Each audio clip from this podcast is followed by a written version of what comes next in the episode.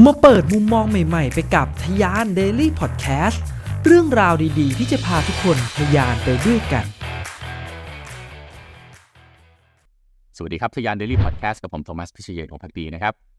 ทำไมเราจะต้องฝึกงานก่อนเรียนจบด้วยเคยตั้งคำถามไหมครับ ยิ่งในยุคปัจจุบันนี้เนี่ยการฝึกงานเนี่ยกลายแทบจะกลายเป็นฟังก์ชันที่เรียกว่า default หรือเป็นค่ามาตรฐานไปแล้ว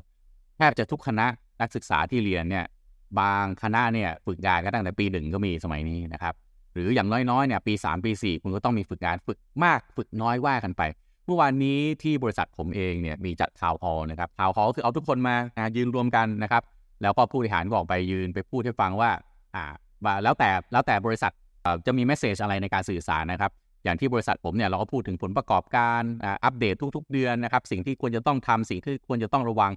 สิ่งที่อยากจะขอความร่วมมือจากทุกคน นะครับซึ่งการทำทาวน์ฮอลนี่ก็ทำทุกเดือนนะครับจะอยู่ภายในเดือนนั่นแหละต้นเดือนกลางเดือนปลายเดือนแล้วแต่กันไปก็อยู่ในช่วงเวลานั้นนะครับแล้วก็เป็นกิจกรรมให้ทุกคนได้มากินข้าวร่วมกันด้วย ก็จะเป็น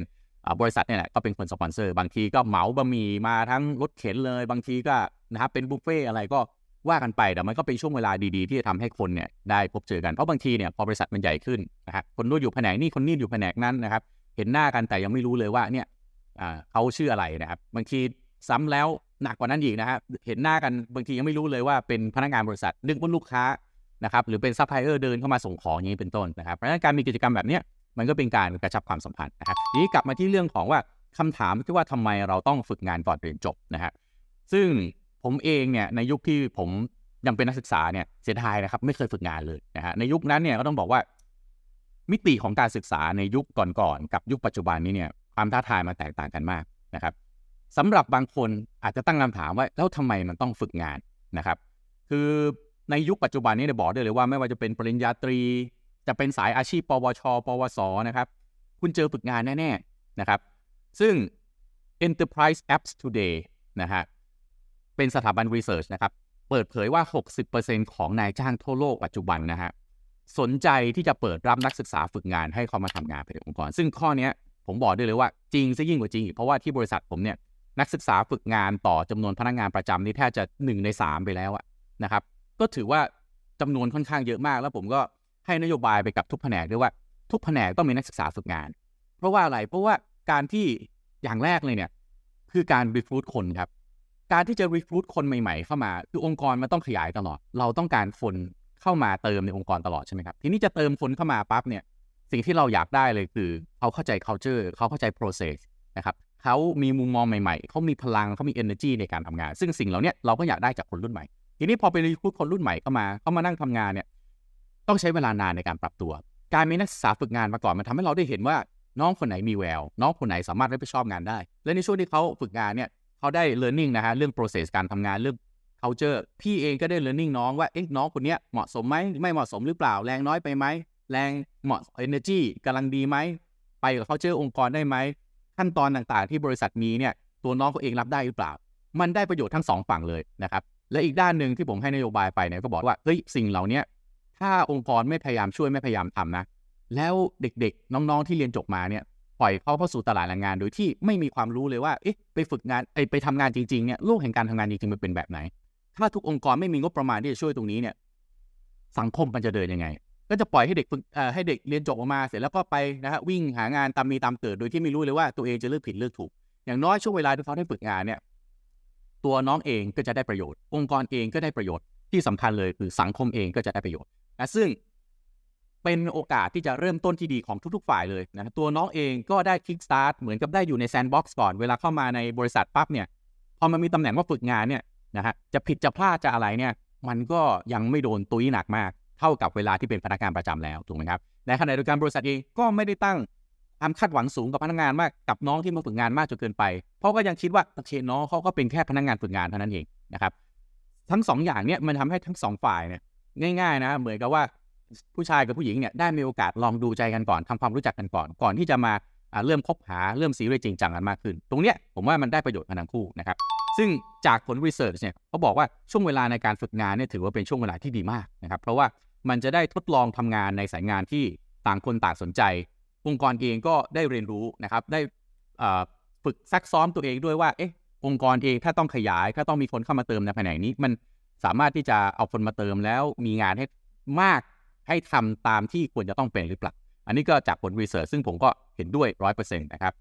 ในอีกแง่หนึ่งเนี่ยนะครับ การทำงานในองค์กรกับในชีวิตจริงเนี่ย เราต้องยอมรับว่ามันมันแตกต่าง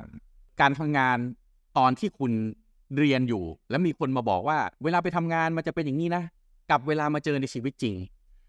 คือเราต้องยอมรับอย่างหนึ่งว่ามันแตกต่างกันมากจริง ๆ ซึ่งตรงเนี้ยก็จะไปโทษอาจารย์ไปโทษสถาบันการศึกษา มันก็พูดยาก เพราะว่าเวลาที่น้องๆเขาอยู่ในโรงเรียนเนี่ยเขาก็ยังต้องได้รับการปกป้องอยู่ถ้าเกิดว่าทุกอย่างมันทำแล้วมันเป็นเสมือนโอ้โหชีวิตจริงเนี่ย น้องก็อาจจะปรับตัวไม่ทันเหมือนกันนะครับบางคนอาจจะไม่ได้พร้อมนะฮะที่จะไปปรับตัว หรือบางคนอาจจะรู้สึกว่าจริง ๆ แล้วฉันก็ไม่ได้อยากเดินเส้นทางนี้ มันยังในช่วงเวลาการศึกษาเนี่ยเป็นช่วงเวลาที่เขาได้เรียนรู้อยู่ แต่อีกแง่หนึ่งนะในมุมมองของผมเนี่ยผมคิดว่าปัจจุบันนี้เนี่ยการฝึกงานเนี่ยบางมหาวิทยาลัยให้เริ่มในปีหนึ่งบางคณะนะครับบางคณะก็ปีสามปีสี่อะไรก็ว่าไป แต่จริง ๆ แล้วเนี่ยผมว่ามันน่าจะปรับว่า คนอายุ 18 เนี่ย ต้องสามารถที่จะเข้าสู่ตลาดแรงงานได้แล้ว คือไม่ใช่ว่าต้องรอให้เรียนไปจนถึงอายุ 21 22 เรียนจนจบ แล้วถึงจะเข้าตลาดแรงงานได้อย่างซีเรียสจริงจัง ผมว่ายุคสมัยมันเปลี่ยนไป เพราะว่าในปัจจุบันนี้เนี่ย ความสามารถของน้องๆ คนรุ่นใหม่เนี่ย มันเป็นที่ต้องการ และก็สามารถที่จะช่วยอัปเกรดอองค์กรหน่วยงานห้างร้านต่างๆ เนี่ยให้มีขีดความสามารถในการแข่งขันได้สูงมากขึ้น ยกตัวอย่างเลยง่าย ๆเลยนะฮะโลกดิจิตอลโลกออนไลน์ การค้าขายมุมมอง การสร้างแบรนด์ การประชาสัมพันธ์ที่มันปรับเปลี่ยนไปอย่างมากเนี่ยคนรุ่นก่อนๆเนี่ยหลายคนปรับตัวตามไม่ทัน ก็ต้องการความรู้ความสามารถจากคนรุ่นใหม่นี่แหละ แต่ประเด็นว่าทำไมเราถึงควรจะผลักดันน้องๆ ให้เข้าสู่ตลาดแรงงานตั้งแต่อายุ18 นั่นก็เพราะว่าสิ่งที่น้องๆหลายคนอาจจะยังปรับตัวไม่ทัน นั่นก็คือสิ่งที่เรียกว่าความรับผิดชอบ การทำงานหนัก ความทุ่มเท แล้วก็การประสานงานกับผู้อื่น ซึ่งสิ่งเหล่านี้เวลาที่มันตอนเรียนอยู่ในมหาวิทยาลัยเนี่ยนะครับ มันจะยังไม่เห็นสิ่งเหล่านี้ชัดๆหรอก คุณบอกว่าคุณได้เรียนรู้ความรับผิดชอบใช่ไหม แต่เวลาคุณไม่ส่งรายงาน เต็มที่คุณก็อาจารย์ก็ให้เรียนใหม่ให้สอบใหม่ แต่ในชีวิตจริงเนี่ย บางความผิดพลาดบางอย่าง คุณรับผิดชอบไม่ได้เนี่ย คุณอาจจะกระเด็นตกงานไปเลยก็ได้ แล้วบางคนมีงานวางแผนชีวิตไม่ถูก ซื้อบ้านซื้อรถเอาไว้มีภาระเอาไว้อยู่ดี วันนี้ไม่รู้เลยว่า ถ้าไม่มีความรับผิดชอบปั๊บเนี่ย มันจะสร้างปัญหากับตัวเอง สิ่งเหล่านี้มันถึงควรจะรีบเรียนรู้ได้เท่าไหร่จึงดีกับตัวเขาเองเท่านั้น ในขณะอีกแง่หนึ่งนะครับในสังคมเองก็ขาดแคลนแรงงานมากในระดับหนึ่งเลยทีเดียว และถ้าไม่รีบเติมคนเข้าไปนะครับ มันก็เสียประโยชน์เป็น lose lose situation ทั้งสองฝ่าย ตัวน้องเองแทนที่จะได้มีโอกาสเข้าสู่ตลาดแรงงานได้เร็วมากขึ้น หารายได้ได้มากขึ้น ก็ยังต้องไปอยู่กับระบบการศึกษา ซึ่งก็บางอันก็ปรับตัวตามทัน บางอันก็ปรับตัวตามไม่ทันนะครับในขณะที่องค์กรเองก็ต้องรอจนคนนะฮะน้องๆรุ่นใหม่เนี่ยอายุ 22 23นะฮะกว่าจะเรียนจบมาได้รับปริญญาแล้วถึงจะมาเข้าสู่ตลาดแรงงาน แล้วก็มาทำงานได้อย่างซีเรียสจริงจังนะครับคำว่าโอกาสเนี่ยมันไม่ได้มาด้วยการอยู่ดีๆ นั่งอยู่เฉยๆแล้วมีคนเอามาเอาพานมาวางแล้วก็มี โอกาสคำว่าโอกาสมาวางใส่ผ่านนี่หรอกมันต้องเกิดจากการที่เราตะเกียกตะกายพยายามทุ่มเทวันหนึ่งพอคนเห็นเขาก็หยิบยื่นโอกาสให้เรานะครับคำว่า work hard ทำงานหนักอาจจะเป็นคำที่แสลงหู ฟังแล้วเนี่ยรู้สึกเครียดขึ้นมานะครับแต่ถ้าคุณฝึกฝนตัวเอง ให้การทำงานหนักเนี่ย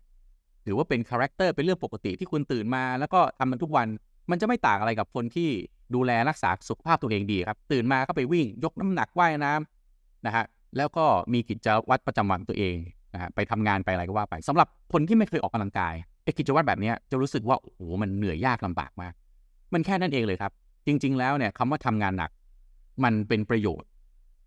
ถ้าคุณบริหารเป็นนะ ไม่ใช่ว่าทำงานหนักแล้วก็สุขภาพดูแลไม่ได้ ไม่มีเวลาให้กับคนรอบข้างนะครับ ตัวเองก็เครียดจัดนะครับกลายเป็นคน toxic อย่างเงี้ย การทำงานหนักมันทำลายตัวคุณเอง ถ้าคุณบริหารตัวเองให้ดี การทำงานหนัก มันจะช่วยในระยะยาวเนี่ยมันจะส่งผลดีให้กับชีวิตคุณมากกว่าที่คุณคิดมากๆเลยทีเดียว ซึ่งการฝึกงานก็ถือว่าเป็นส่วนหนึ่งนะครับ ฝึกงานถ้าไปแล้วสบายๆเนี่ยให้เครียดไว้ก่อนเลย แต่ถ้าฝึกงานแล้วรู้สึกโอ้โหมันเต็มที่เลยฮะ พี่เขาใช้งานเราเต็มที่เราได้ความรับผิดชอบ ได้ต้องอเสนอความเห็นมีการบ้านให้ต้องทำเยอะแยะมากมาย ขอให้ รู้สึกถึงความโชคดีอันนั้นเอาไว้นะครับ จะน้องบางคนจะแซวว่าโอ้โหวันนี้แบบพี่มาหลอกใช้หรือเปล่า อันนี้แล้วแต่มุมมองจริง ๆ นะครับ ถ้าถ้าคิดแบบนั้นก็ผมก็ไม่รู้จะไปช่วยยังไงนะครับ ก็อาจจะต้องไปเรียนรู้ดูว่าเอ๊ะไอ้การได้มีโอกาสได้ทำมาก ๆ เนี่ย จริง ๆ แล้วมันดีหรือไม่ดี อยากให้คุณตกผลึกด้วยด้วยตัวคุณเองนะครับ ก็ขอเป็นกำลังใจให้กับน้องๆฝึกงานทุกคนนะครับ ขอให้ตั้งใจแล้วก็ใช้โอกาสนี้ของชีวิตให้เต็มที่ให้ดีที่สุด ขอบคุณสำหรับการติดตามนะครับ แล้วมาพบกันใน EP ต่อไป สวัสดีครับ พิเศษสำหรับชาวทะยานนะครับแพลตฟอร์ม Future Skill เป็นแพลตฟอร์มที่ช่วยทุกคนในการพัฒนาตนเองนะครับ ผมมีสิทธิพิเศษที่จะให้ทุกคนช่วยในการพัฒนาตนเองได้ง่ายขึ้นนะครับ โดยผมมีโค้ดส่วนลดสำหรับแพ็กเกจ 1 ปีสูงถึง 50%นะครับ จากราคา 9,948 บาทหรือเพียง 4,974 บาทครับ และสำหรับคนที่ทำธุรกิจนะครับ ผมมีโค้ดส่วนลด 100 บาทนะครับ ในแพลตฟอร์ม The Vision by Future Skill ซึ่งในนั้นมีคอร์สที่ผมพัฒนาร่วมกับ Future Skill ก็คือ Leadership Under Crisis ด้วยนะครับ โค้ดส่วนลดนี้สามารถที่จะเอาไปใช้กับคอร์สอื่นๆที่อยู่ใน The Vision ได้เช่นเดียวกันนะครับ สิทธิพิเศษโอกาสดีๆ แบบนี้อย่าพลาดกันนะครับทะยาน Daily Podcast พอดแคสต์สาระน่ารู้ และเรื่องราวพัฒนาตนเองให้ดีขึ้นในทุกๆ วันสำหรับคนทำธุรกิจกับผม โทมัส พิเชย